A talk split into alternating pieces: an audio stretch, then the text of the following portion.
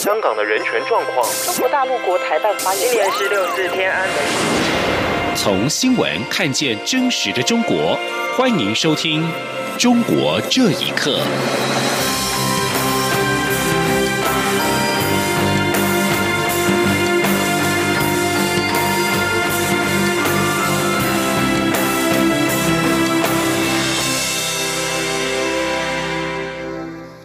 听众朋友们，晚安，欢迎收听《中国这一刻》，我是李自立。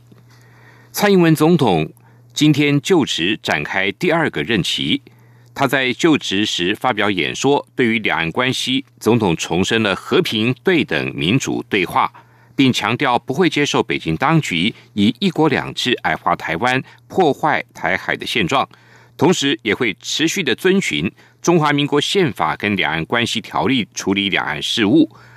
总统也期盼对岸领导人能够承担起相对的责任，共同来稳定两岸关系的长远发展。记者欧阳梦平的报道。针对两岸政策，蔡英文总统二十号在就职演说中表示，面对复杂多变的两岸情势，过去四年我方已尽力为两岸和平稳定做出最大的努力，也获得国际社会的肯定。未来也将持续努力，并愿意与对岸展开对话，为区域安全做出更具体的贡献。总统并重申他对维持台海和平稳定现状的一贯立场。他说：“我要再次重申，和平、对等、民主。”对话这八个字，我们不会接受北京当局以“一国两制”矮化台湾、破坏台海的现状，这是我们坚定不移的原则。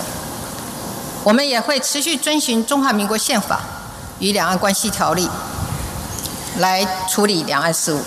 总统表示，两岸关系正处于历史的转折点，双方都有责任谋求长远相处之道，避免对立与分歧的扩大。在变局之中，他会坚守原则，并秉持解决问题的开放态度，负起责任。他也期盼对岸的领导人能够承担起相对的责任，共同稳定两岸关系的长远发展。中央广播电台记者欧阳梦平在台北采访报道。针对蔡总统就职演说中的两岸政策，陆委会主委陈明通今天表示，总统强调未来施政重点是疫情之后的国家重建工程，若想顺利的推动，需要一个和平稳定的两岸环境。陆委会副主委邱垂正也重申，我方不屈服、不挑衅，致力于台海和平稳定现状的立场坚定一致，国家主权跟安全绝不退让。两岸政策协会研究员吴色志。今天受访时也对此表示，蔡总统强调了我方致力和平的努力跟善意，希望对方也用较为正面的方式来看待两岸的发展。至于受到外界讨论的立法院修宪委员会，吴色志认为，修宪委员会规划处理的政府制度跟人民权利，不会涉及到主权、统独之类的敏感话题。针对爱奇艺、腾讯等中国大陆 OTT 业者利用俗称武汉肺炎的 COVID-19 疫情期间大举来台扩张，引发许多立委关切，向国家通讯传播委员会 NCC 施压下架。爱奇艺在台经销商随即出面质疑：台湾号称民主自由，真的容不下爱奇艺这个平台吗？对此，NCC 今天表示，这涉及到两岸对等关系，必须修法。才能解套。记者吴丽君的报道。中国大陆串流影音平台爱奇艺及腾讯 VTV 等 OTT 业者，利用武汉肺炎疫情期间大举来台招募会员，甚至在台北市公车刊登广告，引发多名立委炮轰 NCC 失职，要求下架。对此，爱奇艺在台经销商 OTT 随即出面喊话，强调爱奇艺已是美国上市公司，在台湾。也都有缴税，且从台湾站开战以来，投入在台湾内容的费用已超过新台币十亿元，更是大陆所有平台中上架台湾节目最多的一个。至于台湾号称民主自由，真容不下爱奇艺这个平台吗？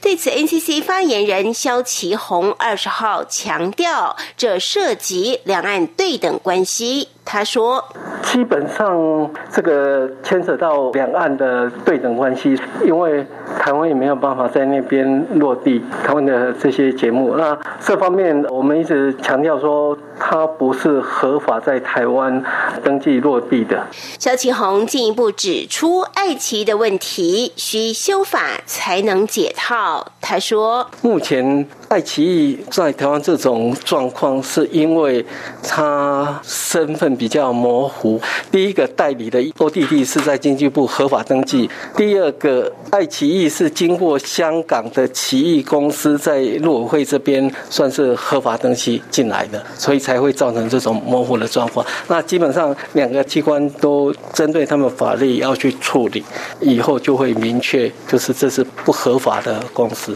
肖启宏也说，由于香港逐渐被北京掐紧后，连美国都认为。港资会有问题，因此陆委会已着手修正《两岸人民关系条例》，重新界定港资及陆资，可能会将有某种程度关联的，就会被视为陆资的一部分。此外，经济部也在针对资讯服务业进行修法，未来代理中国业务需向经济部申请核准。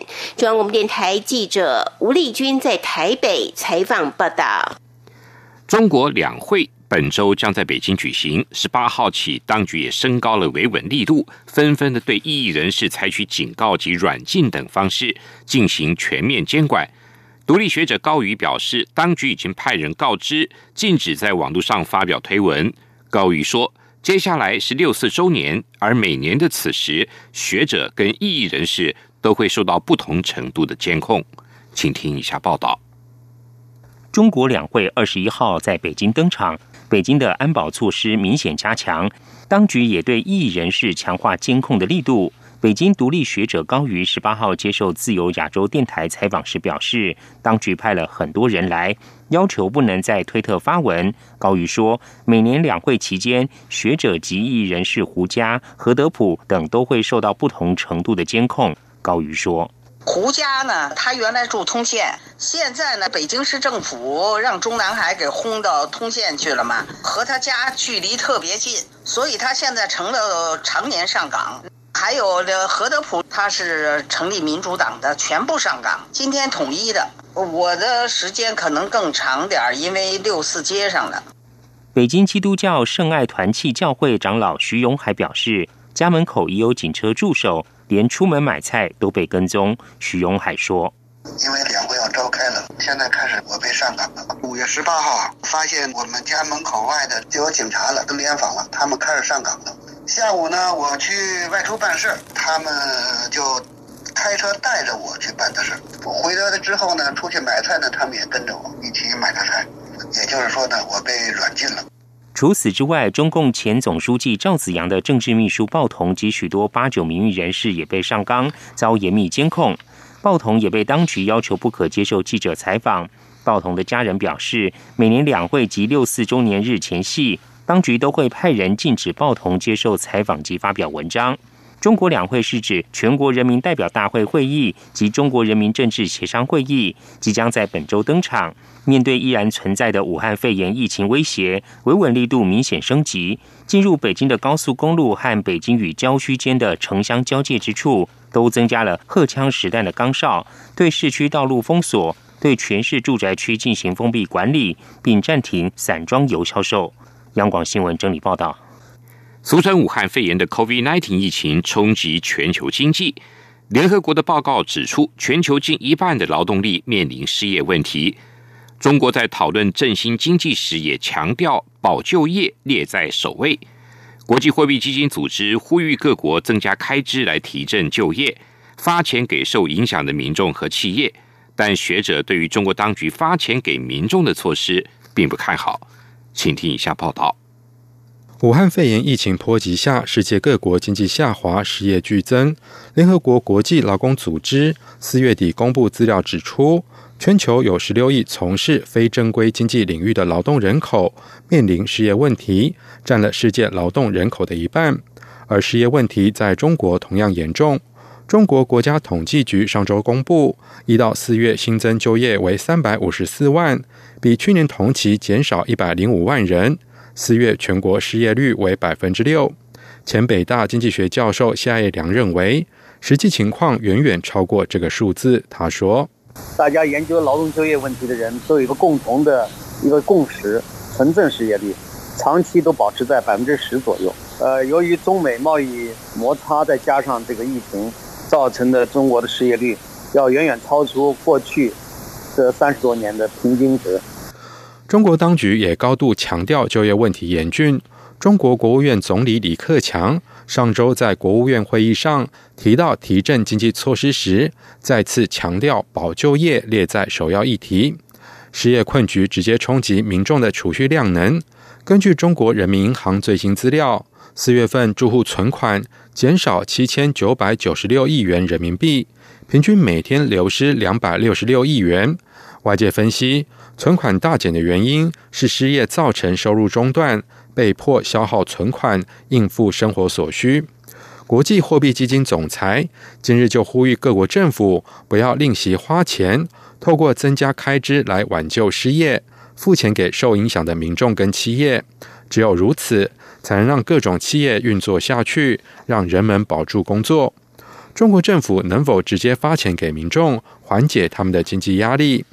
美国南卡罗来纳大学经济学博士谢田教授接受自由亚洲电台采访时表示，对这项措施并不看好。他说：“这个中共现在什么也也给不起，因为他现在那个要再印钞的话呢，这个人民币的通通胀问题就会非常非常严重。呃，最关键的，我觉得还是一点，就是中共从来就是从中国人民身上呢，就是是捞钱或者收刮。”从来没有一个就是说回馈或反馈给中国人民这种这种先例。谢天也表示，中国民众即使拿到救济款，很多人也不会去消费，而是补充储蓄。以上新闻由央广整理报道。香港电台节目《头条新闻》近日被通讯局裁定内容污蔑警方，港台暂停直播节目，并向警方道歉。港府指新闻机构不该散布仇恨。而学者跟记者协会则担心言论自由的空间被缩小，产生寒蝉效应。头条新闻是香港电台直播的政治时事节目，以嬉笑怒骂的风格批评时政，至今已经有三十一年历史。综合港台跟明报的报道，香港通讯事务管理局日前接获投诉，指头条新闻二月十四号播出的节目涉及污蔑、侮辱警方。通讯局十九号裁定投诉成立，向香港电台发出警告。香港商务跟经济发展局要求港台致歉，并对此作出跟进跟惩处。港台表示会立刻检讨头条新闻本季剩下的五集播出之后将暂停制作。不过，香港中文大学新闻跟传播学院院长李立峰表示。讽刺节目就是基于事实做夸张的表达，以达到针砭时弊跟娱乐的效果。要求节目平白陈述事实并不合理。他认为每一次警告都会打击节目的制作，令媒体的表达形式减少，影响言论自由跟发挥空间。另外，香港记者协会也发表声明，忧虑香港的言论自由空间日益缩小，最终甚至产生寒蝉效应。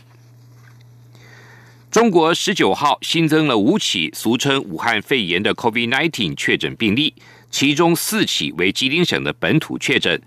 中国专家邱海波指出，吉林跟黑龙江病例与湖北不同，潜伏期长，而且没有症状，导致一些家庭群聚感染。近期中国的疫情主要集中在东北省份。中国国家卫健委的专家组成的组员邱海波十九号在央视指出。从基因的测序来看，吉林跟黑龙江的病例多是境外移入关联的病例，跟境外移入病例的病毒完全一致，跟湖北的本土病例病毒不太一样。他也指出，黑龙江和吉林确诊病患的病程潜伏期长，病人没有症状，造成一些家庭群聚传播。邱海波说。这两个省的确诊病患的临床症状不太典型，发烧病人不太多，不少病例只是乏力跟轻微的咽喉痛。他还指出，此外，移入关联病例主要是以肺部损伤为主，但武汉病例除了肺部之外，还往往会有心肌、肾脏跟肠道等多重器官的损伤。